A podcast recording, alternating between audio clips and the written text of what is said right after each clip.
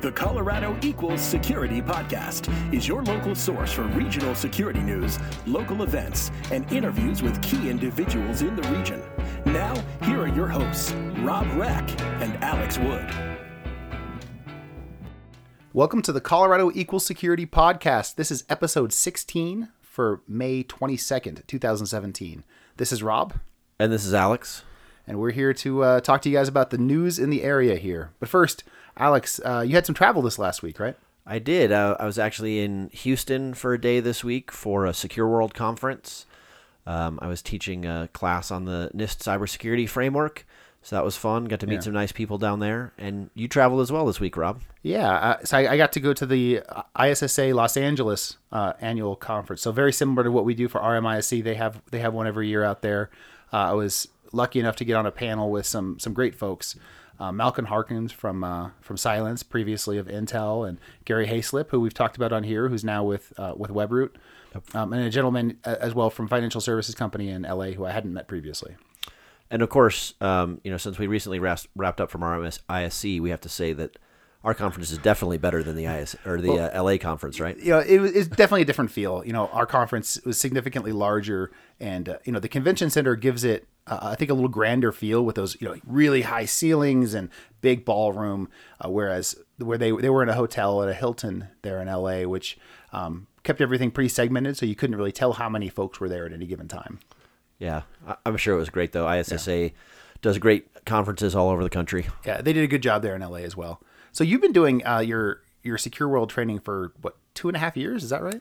something like that. We did the first one together here Right. in Denver. That was probably three, four years was- ago. Even it was right after the framework came out, uh, so it probably would have been 2013, 14 in there. Yeah, I was thinking it was. I think two and a half or whatever. I think you've had two full years of doing these tours. Yeah. Yeah, so it's fun. I do a, full day training. I did it for the ISSA chapter here. Um, I've done it Yeah. for uh, some other groups around it. it. It's a, in my opinion, a really good training. I think it gives you a good ground grounding in uh, building a security program and the cybersecurity framework. Well, I'm sure your perspective is unbiased as as possibly. Very, yeah. very, very. All right. Well, let's go ahead and jump in here. Um, first, before we go into the news, um, we just want to remind you guys if you're interested in getting the show notes emailed to you each week, go ahead and go to the website and subscribe. Uh, and you'll we'll make sure you, you get a notification when the the episodes are posted, and you'll have all the show notes at your fingertips as we go through this. Yeah, at the bottom of our webpage, colorado-security.com, uh, there's a place where you can put in your email address, submit it to us. We'll add you to our mailing list. Um, the first story for the week uh, Colorado's unemployment rate dropped to a record low 2.3%. Yeah, I think that this is. They say it's been 40 years since unemployment's been this low, and, and basically what they would consider this rate uh, negative unemployment, where everyone who wants to work is basically working. Right, and it said this is the, the lowest that in that time period for not just Colorado, but you know the the lowest of any other state. There were four other states I think at one time that had gotten this low. Wow. Yeah, so so pretty cool. yeah. Tough to hire though. Yeah, and I mean, one of the things they talk about in the article too is about job growth. You know, is it's going to be tough to, to sustain job growth here if you don't have people to put into those jobs. Uh, so Shark Tank is coming to Denver.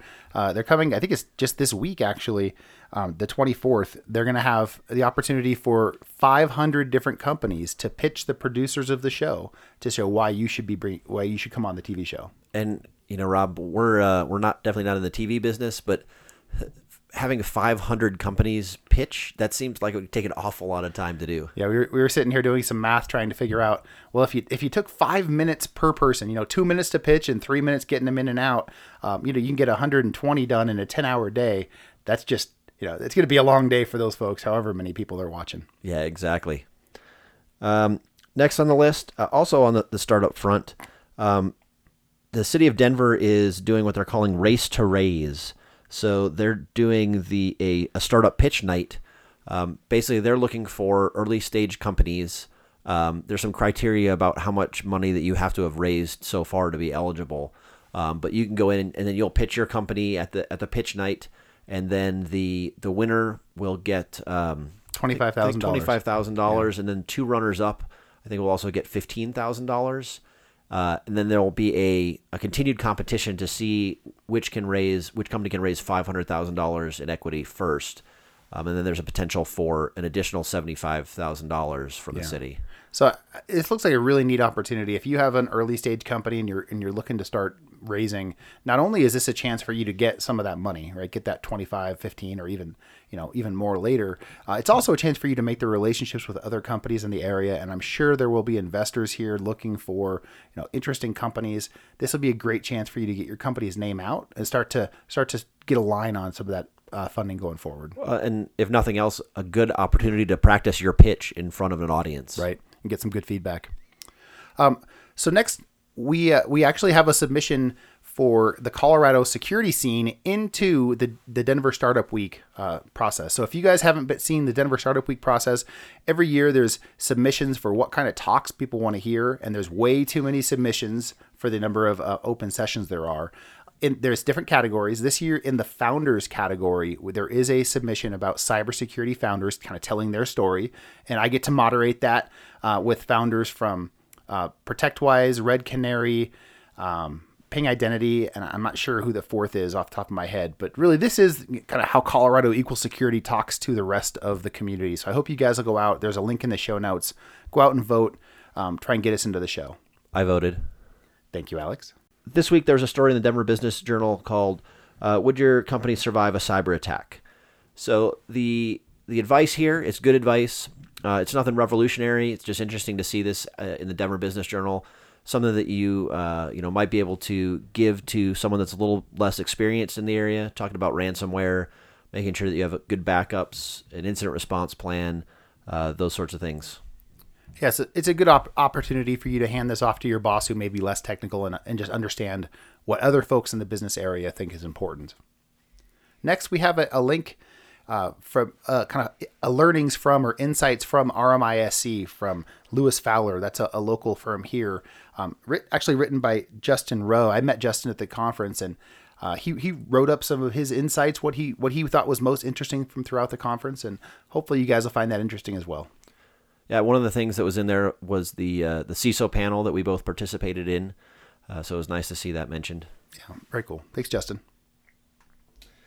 Um, and then uh, next, Optiv, uh, their third party risk management product, Evantix, wins uh, an award at the 2017 IT World Awards. Yeah, so Evantix looks like a, a platform for managing your third party risk and, and really building out your program around third party risk, which we, we both think, think sounds pretty similar to what CyberGRX is doing here in town. Uh, it, it's nice to see a local company's product and offering being uh, recognized in, in a, a national competition here. Yeah, and I don't know anything about the IT World Awards, but uh, it sure sounds fancy. Yeah, it, it, may very well have been created by two guys in a basement, but there's lots of good things that have been created by two guys in a basement. Lots.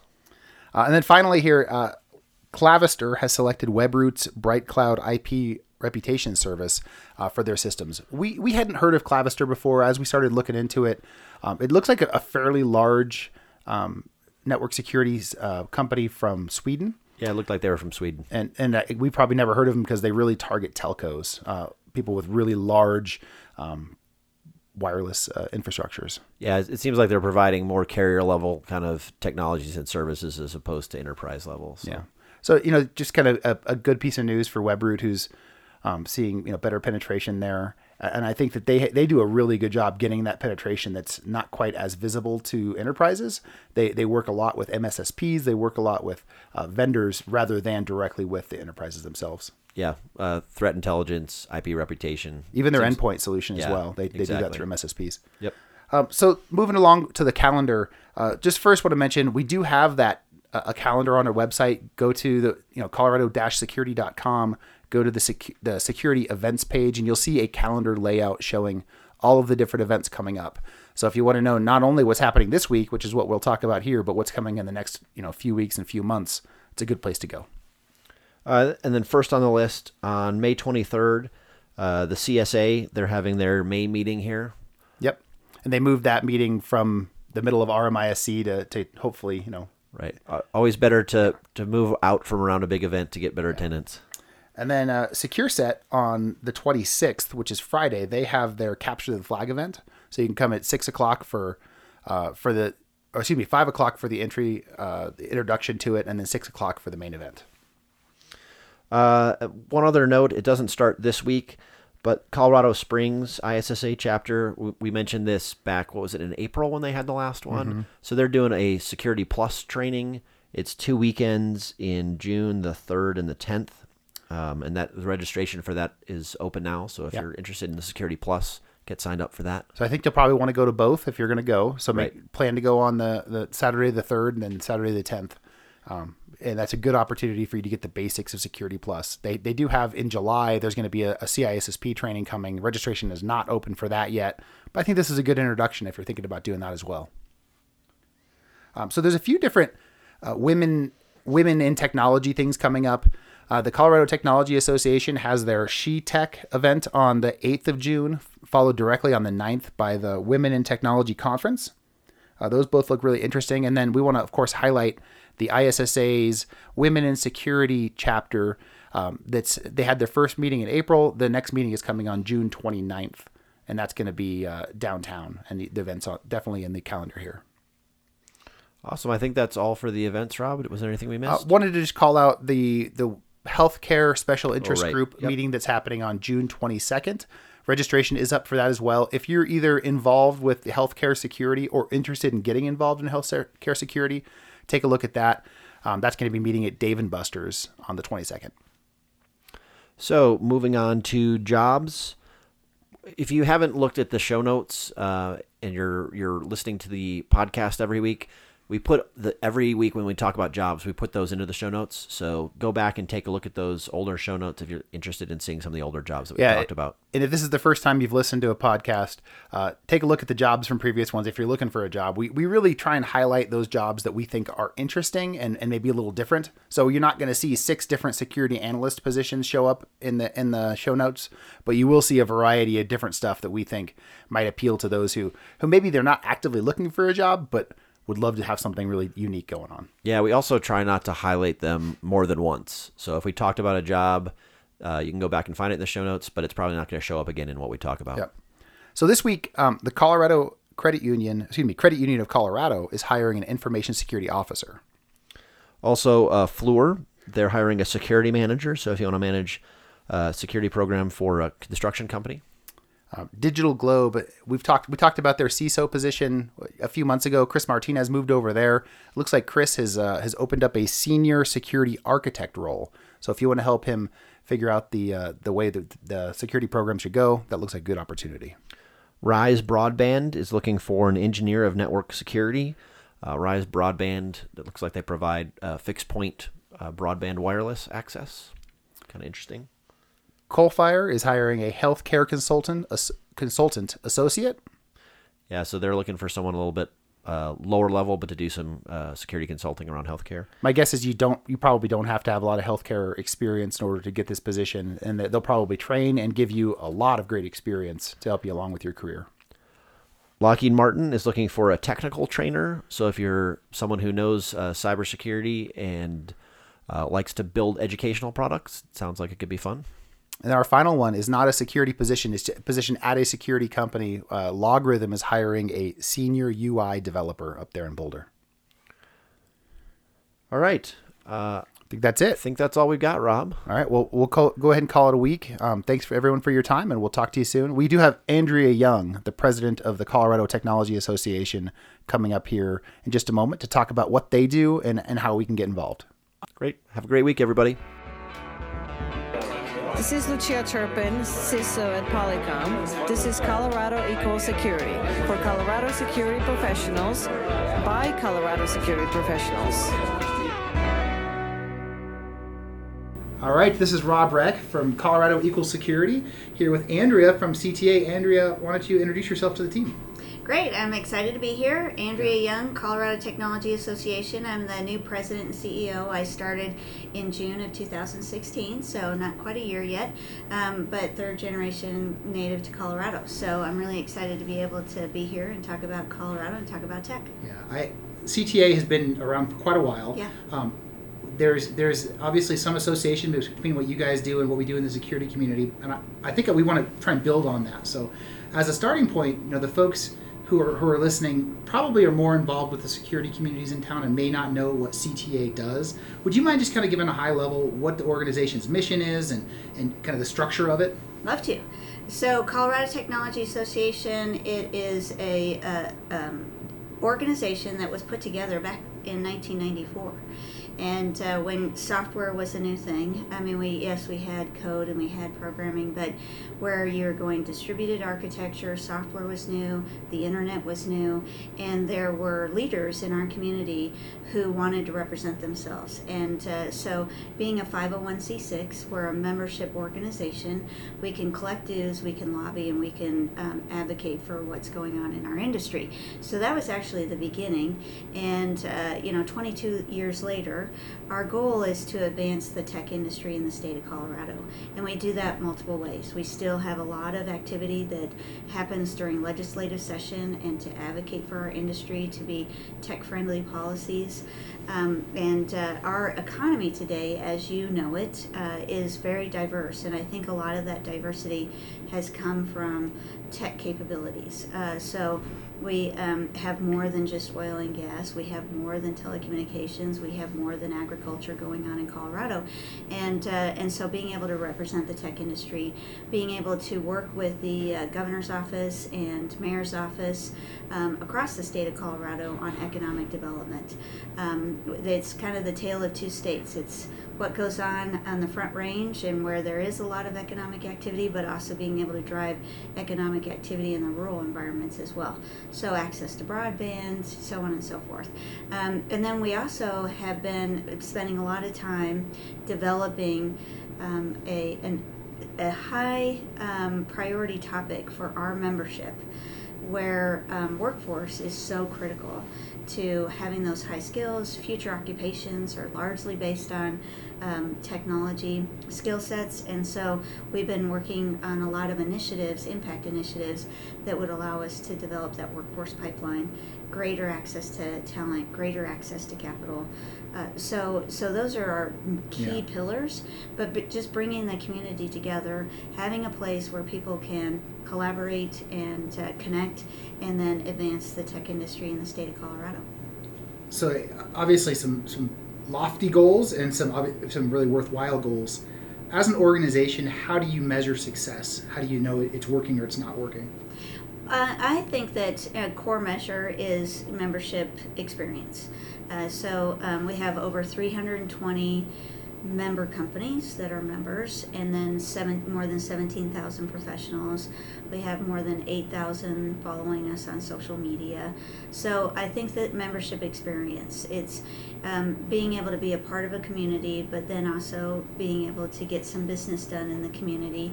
Um, and I would say that you know if we're if we're hitting on all the right cylinders, that our members would have a great experience. And our membership is from emerging tech, enterprise tech, providers, um, uh, meaning vendors, consumers, um, though them coming together in a marketplace, being able to buy local, be local, stay local, all of those components, we, we I would measure it largely based on membership experience, and that if you as a member company or you as an individual um, have a great experience and you feel like you're connecting to your bigger Colorado tech community, that would be a key measure.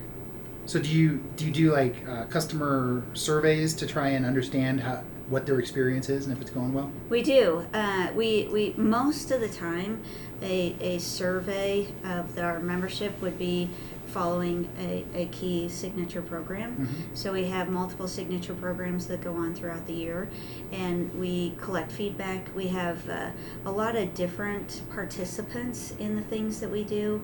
We have uh, those who are p- actually part of the program. So the day of the event, for example. But then there's a whole volunteer workforce. So being a nonprofit organization, being a community organization, we uh, rely heavily on our volunteer workforce. And that's a member benefit. And they get involved and they have a, a way to help us achieve our mission. But in the process of that, they're building really great relationships. So I would say the volunteer component is really important, those the day of. And then that it, there was something that was able to take place after the event as well, or after the program. so there's quite a few like logistical questions I have for you.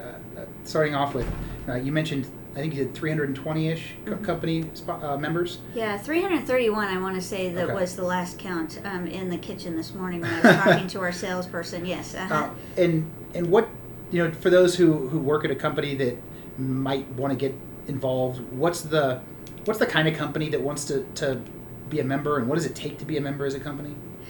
Well, um, the the mem- being a member is is a real easy part. Uh, it is uh, being able to understand um, your organization. So we have multiple levels of membership. Um, so premier corporate members are based on the size of your company. Uh, if you're uh, an emerging tech company and you're just starting out, um, then we have membership uh, pricing for that. Uh, we have a lot of government partners.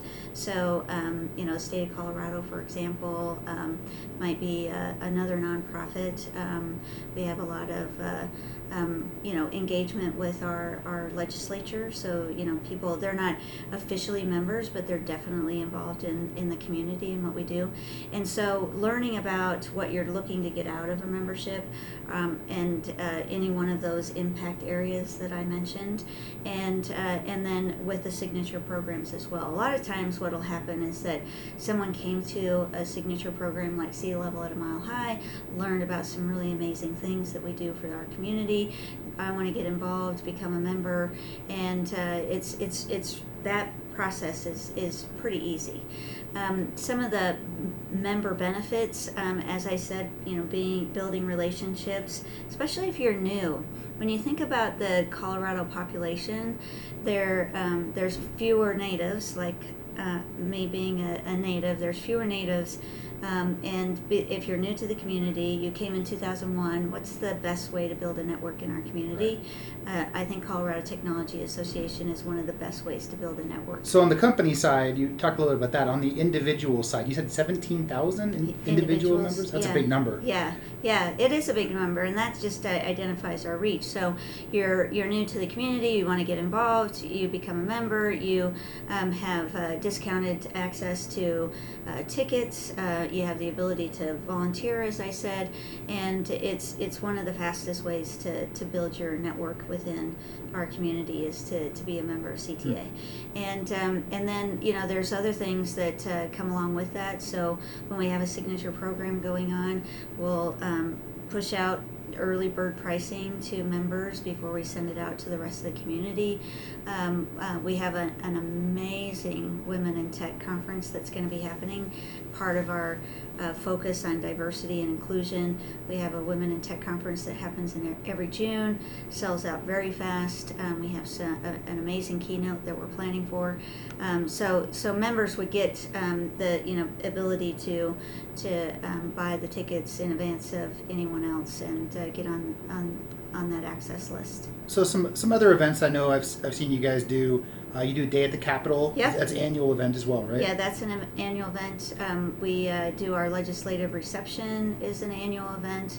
Where um, one thing that's really interesting from a legislative perspective, in our collaboration, we have uh, m- um, been talking to representatives, and they're going to start a tech caucus. And a tech caucus means that we can have a focused dialogue, we can identify an agenda, we um, strengthen the awareness um, that we're a resource as an industry, bring industry in to provide input, autonomous vehicle testing, for example. Uh, you know, there, that is something that Colorado has become uh, a, a great test environment for companies. Uh, it, one of the first uh, long range uh, um, tests that happened. It happened on I 25 and it was transporting beer, for example.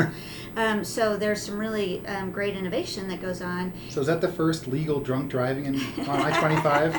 Well, there was no driving under the influence. No, just with the influence. Got it. Got it. Um, but uh, you know, those are really great opportunities for um, Colorado to be a part of innovation and be a leader in innovation, and uh, and so we um, have uh, uh, worked with the Colorado Department of Transportation. They have their RoadX program, where they're going to use uh, smart technology to have better transportation system and data science. Uh, they have uh, just recently announced a, a collaboration with Galvanize uh, Mm-hmm. for data science. And, and. Galvanize, for those who may not be uh, aware of it, you want to summarize what those guys do? So Galvanize is a Colorado startup. Um, they do um, have uh, locations beyond Colorado, and they were one of the original co-working space, and uh, and and it was where um, innovation happens here, kind of thing, and uh, and so they they started their uh, first location at the Golden Triangle. They've expanded to, to multiple locations. Um, outside of Colorado as well. But one of the things that they realized in the building up of their co-working space is they had so much so much talent there that were looking for ways not only to how to start up a business but to improve their their skill set. And so they have this whole level up programming uh, where they can it's data science and software development uh, so it, you know coding schools for example. Um, so it's been um, very um, it's it's just been a great model, and uh, and because of their data science capabilities that they've been building up, they had a conversation with uh, Colorado Department of Transportation. If we implement all of this uh, smart transportation capability, it's one thing to implement it and have the sensors. It's another thing to know what to do with the data, and so um, being able to have that relationship of data science is a is a great collaboration opportunity for them. Um, so it's a great Colorado success story, galvanized to to be able to be a great model for co-working space, and we have uh, lots of co-working space now, lots of companies that uh, have uh, gone into that industry, but they were one of the originals. And in 2016, they closed on having their venture fund, so. Um, they're investing in the companies that are now located in their locations, so it's very cool. Yeah. Yeah, they're, and they're, they're something of a, of a, uh, oh man, incubate, an incubator, right? Yeah, yep, they've, yep. they're starting to more formalize that. Right, uh-huh, with their fund. So looking through what you you guys you know the last couple of months I've been watching your events and you guys you know had the CTA 101 kind of you know giving people the the lowdown on what the organization does and then I saw you guys uh, on February 23rd had the immigration uh, it was talent immigration Series, yeah, uh, yeah, and, and innovation uh, meetings. yeah. So obviously, there's kind of some different types of events going on. What what is it that folks should look for, or another way to look at it? What kind of activities should people look to you guys to provide? You know, if they if they if they're interested in A, B, and C, they should come to you. What kind of things? Uh, you know, I think our signature programs are the ones that we do every year. Uh, so, C-Level and Mile High happens every March. Women in Tech happens every June. Um, we picked up a new event two years ago called Tech Tour, where we drive across the state of Colorado and we uncover tech stories going on across the state of Colorado and we report on it. It's a storytelling event. great. Putting Colorado tech stories on the map. Five different regions, five different days. We re- literally board a bus as a group and drive across the state When do you do that? Colorado. It'll this year it's going to be July 31st through August 4th. Hmm. Last year it was the last week of July, so around that time frame. And uh, last year, and we expect to happen again this year, that um, the governor's office proclaimed it Colorado Tech Week. Uh, so we, in addition to what we're doing as part of our tech tour, we're trying to um, um, promote uh, Tech Week in Colorado and have other organizations do their own Tech Week event, and then we'll write about it. Yeah. And so that's that's again storytelling. Hopefully, storytelling that gets picked up and be, people become more aware of it, not just inside the state but outside the state, because that elevates our access to capital, and uh, you know people Right. are really aware of what, what's going on here. Then when we go into the fall, there is uh, um, the Colorado Tech Summit, where we talk about macro trends, what's going on, bring the community together. A lot of our subject matter experts on one stage uh, for a day, and highlighting and showcasing what's going on in Colorado Tech. And then we recognize all of that Colorado Tech achievement for the year at, that culminates at uh, Apex Awards. So that's every November and it is a nomination process. So we look for the community to um, provide the nominations, and then we use the community to do the go through the judging process, and then we make awards for CIO of the year, CEO of the year, project of the year, um, entrepreneurship of the year, and so we have a, a lot of different ways in which um, those awards, the advocate of the year, um, to recognize the achievements that have gone on Yeah. throughout the year. Um, and this year, another thing that we're adding is Colorado Demo Day, where uh, we're, it's a collaboration with the Innovation Pavilion. The Innovation Pavilion is a, a Colorado startup started in the Denver Tech Center, has a co-working space, a member-based organization, um, but they're they have so many community building things they do. They have an incubator as well. Um, and so they've announced some really cool things. So in 2016, we did our first Colorado Demo Day, where we took emerging tech companies from Colorado to Silicon Valley to showcase what's going on. So it's getting that message out there about tech is happening, innovation is happening in Colorado. We're a leader. We're we like to say the definitive tech hub between the two coasts. Um, so those are kind of like the signature things that we so do. I want to go back to your awards for a second. What's it take to get you guys to do a CISO of the Year award? That's a great one. Uh, Chief Information Security yeah, Officer absolutely. of the Year. Uh, yeah, I think that. Um, I think Colorado Equal Security can help you find the, the your, your folks to choose from, and, and I do We too. can, we can we can help you get that going. Yeah, I, I, I agree with that. Um, you know, I think that one thing I, tied to the cybersecurity that I'd like to be able to highlight is that, you know, we get involved in a lot of early stage thought leadership things that go on. Yeah. Uh, so, so in 2016, early in 2016, because I remember this because of some of my peers. I, so before I was in this role, I came from the board. I was on the board of Colorado Technology Association, and I'd been on the board for six years.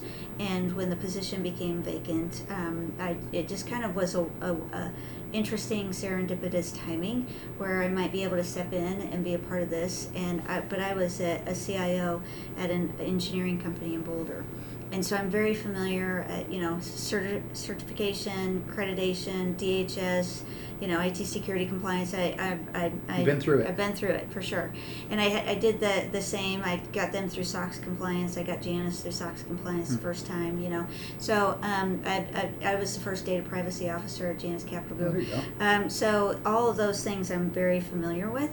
Um, and when I was having conversations with our peers, so Governor Hickenlooper going into his second term wanted to understand. So this is what I was able to accomplish in the first term. What am I looking to accomplish in the second term? And looking at Colorado and ways in which Colorado could be a leader in some capability. And so we've already been emerging as beyond oil and gas. We've been emerging beyond telecommunications. Um, you know, we're, we're a great, thriving community, diverse economy. Um, but what are some other things that we he just hadn't uncovered in his first term? And realizing everything that's going on in Colorado Springs with the presence, the military presence there, um, Department of Defense, um, all of those, um, that area of expertise. There's over a hundred cybersecurity companies in Colorado Springs alone, and so being able to really highlight that as a center of excellence, he he wanted to put together what is called the National Cybersecurity Center, and that was something that uh, with inside of a year from it's you know since inception and being an idea in the governor's head with other thought leaders was um, opened with its first conference by November 1st Of 2016. of 2000 all in 2016 and so um, i think that that's a really great example of uh, where we want to be able to as a colorado tech community we want to be able to highlight all the great things that we're good at. And so the national cybersecurity being a center of excellence um, i think that uh, when we went to our dc fly-in which was last week i was in dc fly in every year, fly in with other tech councils across the United States, and uh, we talked about cyber and Internet of Things. Those were the two most important topics to everyone. And then outside of that was workforce, which is an important topic For for everyone, everyone. Um, and a workforce in cyber is a huge issue because of the specialized skill set. So we had the CEO of the National Cybersecurity Center who joined us for the trip and uh, we were able to talk to all of our legislation um, connections there and tell them about what Colorado is doing to lead in this. And the it's a national cybersecurity center. It's not a cybersecurity center for Colorado. Right. It's designed to be a national model. And um, so we met with Senator Bennet, met with uh, Senator Gardner, um, and and other offices, and uh, they definitely know um, that this is something that is uh, a very public facing issue, right? And that there is some actions that need to, to happen, but not be burdensome to industry at the same time either. Um, so it's just very interesting how consistent of the things that we're trying to accomplish and so show leadership in Colorado, how that translated so well in what we experienced when we were in DC.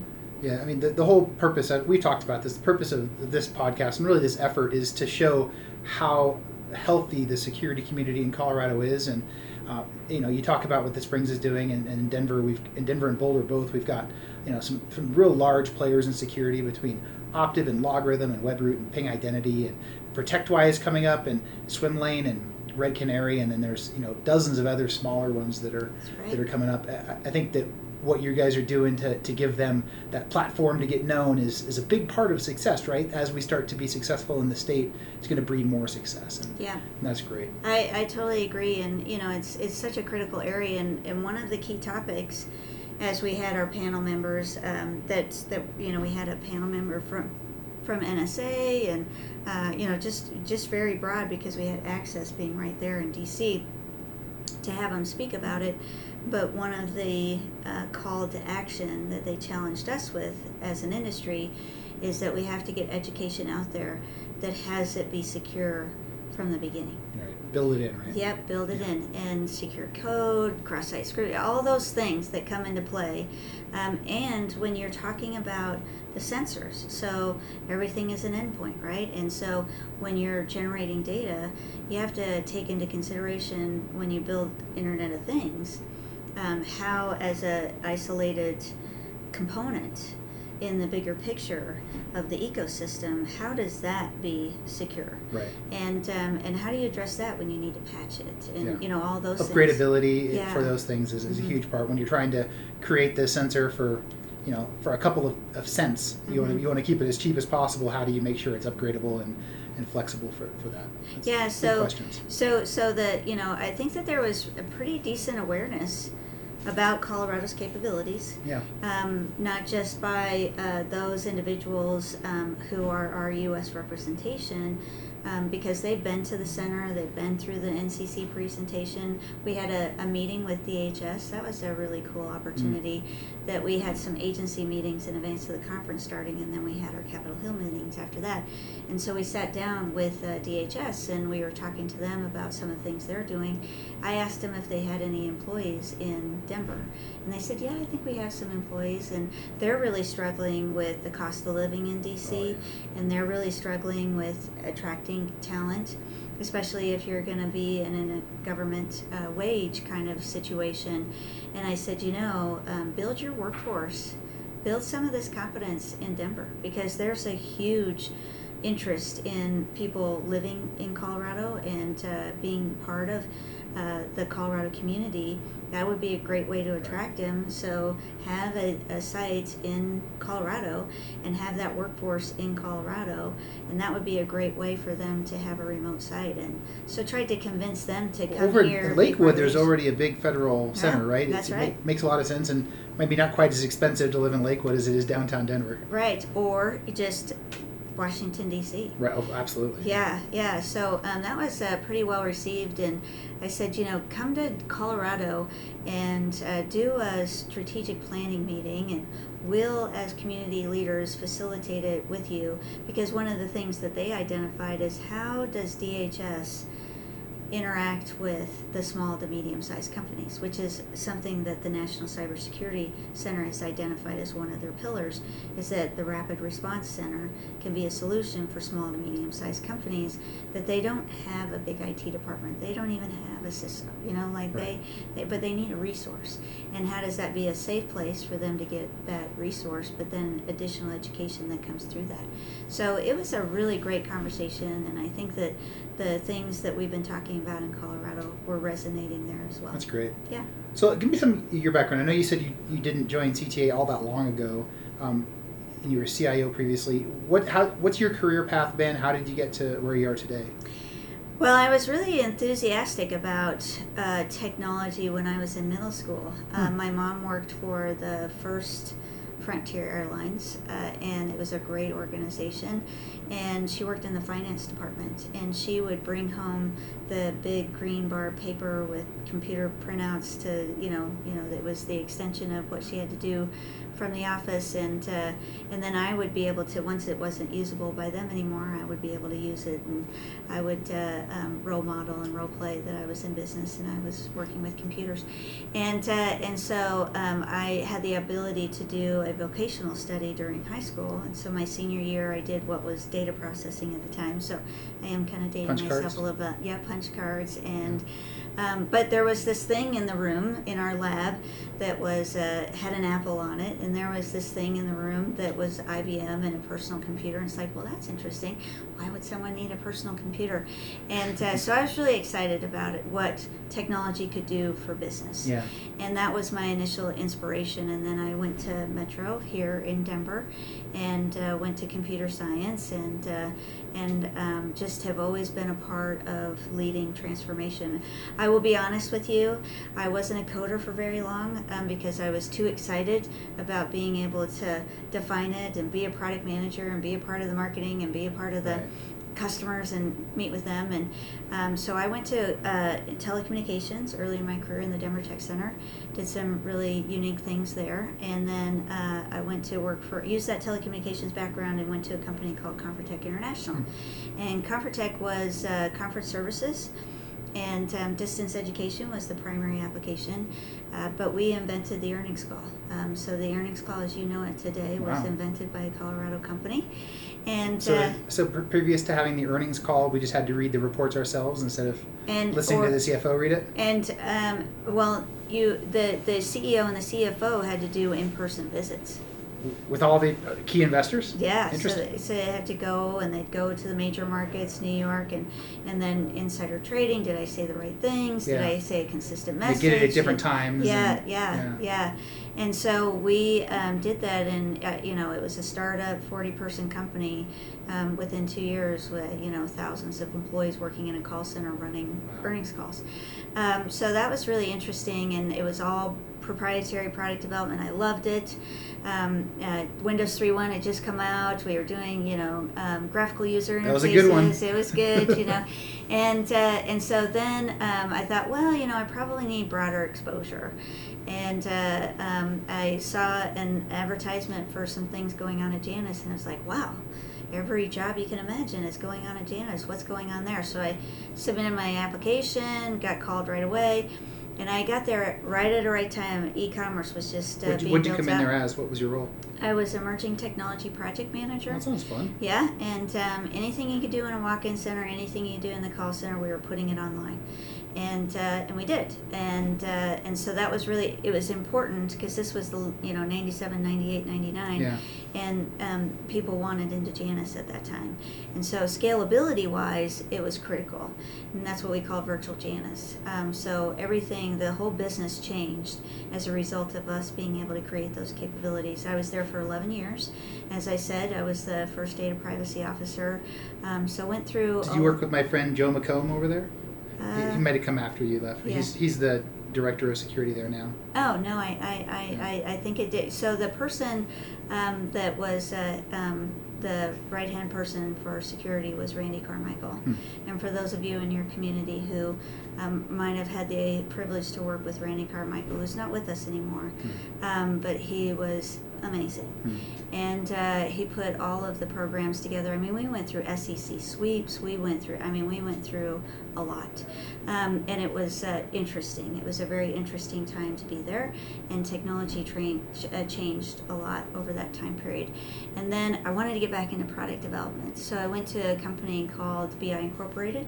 Was They're- it BI? BI, um, and uh, before biz, before BI was BI, because it stood for something else. So when it, when they started it as a startup in Colorado, it was behavioral or um, it was Boulder Industries Boulder Industries. Okay. and community uh, corrections, so ankle monitors, Hmm. and uh, and so data off of it was the Internet of Things before the Yeah. Internet of Things.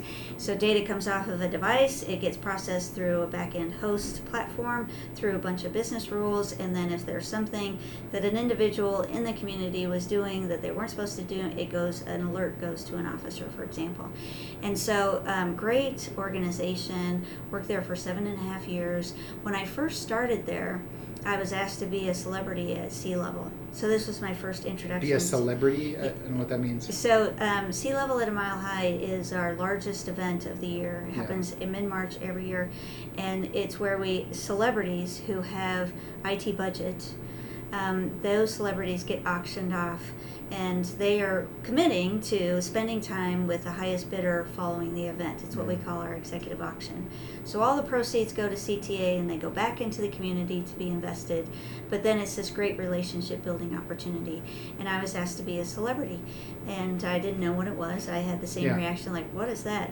And it was an amazing night. You know, a thousand people under one roof for one night um, at uh, at Mile High Stadium, and it. I really got to know people. And you would think, having lived here all my life, that I would know all these people in the tech community and in reality i knew people in my industry i didn't know people in the community and so i got more and more involved and i thought you know I want to live in Colorado for the rest of my life. And I didn't want to be a long term financial services uh, industry person, even though it was great. It's an amazing industry. I learned so much. Uh, what I want to do is it's tech. For me, it's tech, and it's tech in my community. So it was a great way to get plugged in. Later that year, I joined the board. I was on the board for six years. Um, I was part of the process to recruit Andre um, to the board. Andre Durand, Yeah. CEO of Ping, my yeah, boss. Yeah, and uh, he, uh, that's the first time I met him was through him joining the board. Um, well, actually, I take that back. I might have met him because BI became a customer. So BI was a customer of Bing, Ping because we um, had um, some integration that we needed to do with some outside contractors, and we wanted to do that in a secure way. Um, so, um, so great opportunity to meet leaders and get involved in the community and have an impact. And then um, when the position became vacant in 2016, uh, it was just one of those things where it's like, have you ever thought of being on, you know, in this role? And I hadn't. I mean, honestly. Yeah. Um, and uh, when the question was asked, I couldn't think of anything else. So I thought it as a sign. So I joined, and uh, and I get to continue the mission. So when I uh, was board chair in 2013, I hired Erik Mitisek, who was uh, um, my predecessor in the role, and uh, he and I, I onboarded him. He and I wrote the 2020 strategy together. So I'm very familiar with the organization, but I'm just amazed about all its different capabilities that you learn from inside the organization that you just are not aware of Yeah. and it's uh, you know economic development as i said the resource that the, the things that we're doing trying to do in education and um, the list goes on and on in addition to being a networking resource for our community Right. we also are the back office of the colorado cyber group you know Right. all different kinds of things that programming that goes on that brings people together either as a, a subject matter expertise area of sex, sub, subject matter expertise or just generally that you wanted to be a part of your, your tech community. Yeah. You're new to town, great way to get plugged in. Many, many facets of Colorado Technology Association. So you are now full time staff uh, for CTA, and I know there's some others on. So how many folks do you guys have totally work, working for you? Uh, when we're full, um, you know, we have a couple vacancies right now, but about 12. That's pretty good. Yeah. What's that breakdown into? Um, so, um, sales, marketing, events, um, programs, so policy, someone on the team that is uh, dedicated to policy, and we have a lobbyist um, that they interface with that uh, at Axiom Strategies, uh, and then we have a talent uh, program specialist. Uh, they do a lot of so internships and uh, apprenticeships.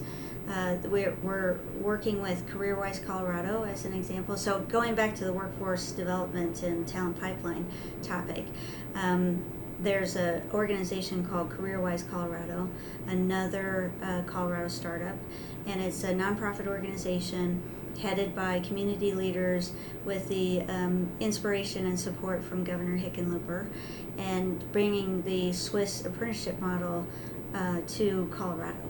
And creating a national model for that um, in the United States. So what's the Swiss apprentice, apprenticeship model? So the Swiss apprenticeship model is uh, a lot of people are not aware of this, but a majority of the workforce that are in some of these uh, um, mid wage jobs, they came from being an apprentice. Um, so there's some that are you know similar to Canada, for example, you're university bound or you're trade bound. Well, their the apprenticeship model is where a majority of their workforce comes from. And uh, from there they have the ability to pursue you know greater education over time in their career. But the beginning of their career is as an apprentice and they go through a special vocational educational program. And um, and so in in the united states 30% of our, our students are college bound, even less than that. And so, what do you do with the balance of the 70%, especially if they have really great capabilities in future, based on future occupations? So, we're working on a youth apprenticeship model with CareerWise Colorado. CTA is the partner for this for our sector. And what we're doing is we're going out to industry and we're identifying opportunities for them to be able to be a part of this apprenticeship model and it puts these individuals to work, creates a great workforce pipeline for us. Um, over time, they can pursue their four year degree um, in things like software testing and desktop support, entry level positions. Um, so it becomes a real great feeder for us as a workforce model and leverage some of the best practices that uh, that the Swiss model has brought. I mean, they're one of the um, leading innovative countries uh, in the world. And uh, they attribute a lot of that success to them putting this apprenticeship model together. And so putting academic academia together with these uh, apprentices, they get better solutions, they think about things, they, they have that workforce option, and, and they have much higher participation in the workforce than we might have in the United hmm. States. So it's really amazing. It That's gives great. kids an option. And so if you're if you're a geek and uh, you may not uh, have the money to go to college, for example, uh, you can go into an apprentice program. You can come out of this apprentice program in three years with a certificate. Um, you have your you have employable skills. You can continue to pursue your education, following that possibly with tuition reimbursement with your employer, Yeah. and it gives the employer a great workforce option and also a way to give back to the community. So it's really a win-win. And then we're also doing um, high school um, internships. Uh, our beginning of that has been working with DPS. DPS has a Career Connect program and connecting kids to see themselves in careers in tech. And so we've been doing that. We have a lot of member companies that have stepped up to the plate and want to want to be a part of, and put interns for the summer um, be able to spend time with them in a job shadow situation or even just in an afternoon to be able to help them understand what these organizations do and what does a, a career in tech look like. That's great. Uh, you know, obviously, you, you're a native Coloradan. You've watched the tech industry go from nascent to pretty pretty th- thriving and mature here. Um, where do you think we're going? Any, any thoughts on what the future looks like? You know, I, I think that there's a, a lot of different things uh, to say about that, you know, and, and you know some of them are the obvious things, right? It's the um, it's the smart world um, that we live in, and um, how does that play out in Colorado? How is Colorado a leader in that? How do we, um, you know, create access to capital where we can continue innovation that we've been doing? Um, and those have all kinds of implications. Uh, so the autonomous vehicle testing is an example, and being able to be an open environment for that innovation to occur. Um, but then there's real serious considerations of s- security, cyber, you know, everything happening in cyberspace. How do we keep our, our world secure? So I think that the Colorado has been some a great place to show um, leadership in that, um, but that's also a responsibility. So I see that. And then when I get to the workforce, one of the things that um, I heard as a statistic recently from an HR counterpart, uh, someone who's in a similar role, but in um, for HR leaders, is that by 2020, and this was something that was identified a couple years ago, by 2020, our workforce will be 50% freelance. Hmm. And so um, there's a lot of implication to that. 2020, that's really soon. That's really soon. and they said it's even accelerated. Um, and so um, you mentioned the, the workshop that we had on February 23rd, what talking about uh, immigration in the in the tech industry, and uh, in Colorado, 10% of our workforce comes from an immigrant immigrant population in STEM. Um, so we're heavily dependent on um, immigration. Um, we're heavily dependent on that being a supply chain for our workforce and expertise that we need in STEM oc- occupations. But if you think about um, just in that workforce, if if you go through a process like an I nine process, which is when you're hiring someone new, everyone has to go through an I 9 process to identify their citizenship and their permit to work in the United States, kind of thing. And so you, you think about even that small process that's a requirement for all employers that if a majority of your workforce is freelance, then how do you control compliance and show the government? And then how do you do that from a remote worker perspective? So if a majority of your workforce is contract, then you know what does that mean from IT security? So, so I think that we're going to learn a lot of things tied to our workforce in the next five years. In the last five years, Colorado has definitely increased in terms of tech industry and tech occupations. Um, we've seen an increase from 170,000 jobs to 190,000 jobs, um, and and that's growing. So we represent a big part of our state's economy. And uh, I think that uh, the other important topic is that we're not the tale of two states anymore, where things going on the front range versus things that are going on in the rural environment. We have to address that digital divide because innovation, a remote worker, they can work from anywhere. And there's so many great places in Colorado. We've seen communities in Grand Junction. There's the Southwest Innovation Yeah, Quarter. Durango. Durango, Telluride, and so um, we have to be, make sure that we have provide um, reliable access to broadband across the state for students, for workers, and being able to really look at it from um, a, an economic growth perspective. That the more attention that Colorado gets, being a top destination for millennials, all this development that's going on. We have to address um, affordable housing. We need to consider transportation. Um, we also need to consider that people don't always work in the Denver metro area. You know, all of those things I think are, are things that we have to really pay attention to as community leaders to keep up with that growth and, uh, and, and be able to scale so that we can continue to grow Yeah. and we continue to benefit from what comes out of that. Because if you start to say we have 10,000 open jobs in Colorado and we're trying to attract new employers here, or we want companies not to move away from here to other markets, we have to be able to deliver on all of those Right. things, which is a workforce workforce housing, transportation, all of those things I see are, are playing out actively now and will into the future where we'll have to we'll have to address those. But I, I know that there's some real standout things that Colorado has been doing and I know that the word is getting out there and it's resonating. I think the other thing I was in the elevator the other day and there was this statistic on the um, screen in the elevator that by 2045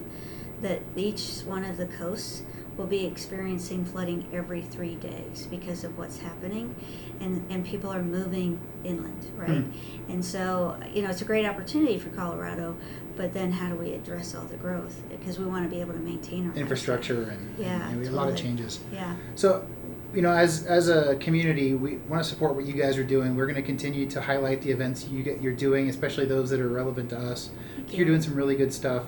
Um, any any final things that you know folks that, who are listening, maybe uh, what you'd like them to take away from this? get engaged get involved let's elevate colorado together Awesome. Well, Andrea, thanks very much for your time. Thanks for the opportunity, Absolutely. and uh, you can always reach me, Andrea at coloradotechnology.org. Sounds good. We'll, we'll definitely keep in touch. Okay, thanks. Learn more about the Colorado security scene at colorado-security.com, where you can see information about local security groups, a calendar of upcoming security events, and learn more about Colorado equals security. Reach out to Alex and Rob by emailing info at colorado-security.com. Until next time, remember Colorado equals security.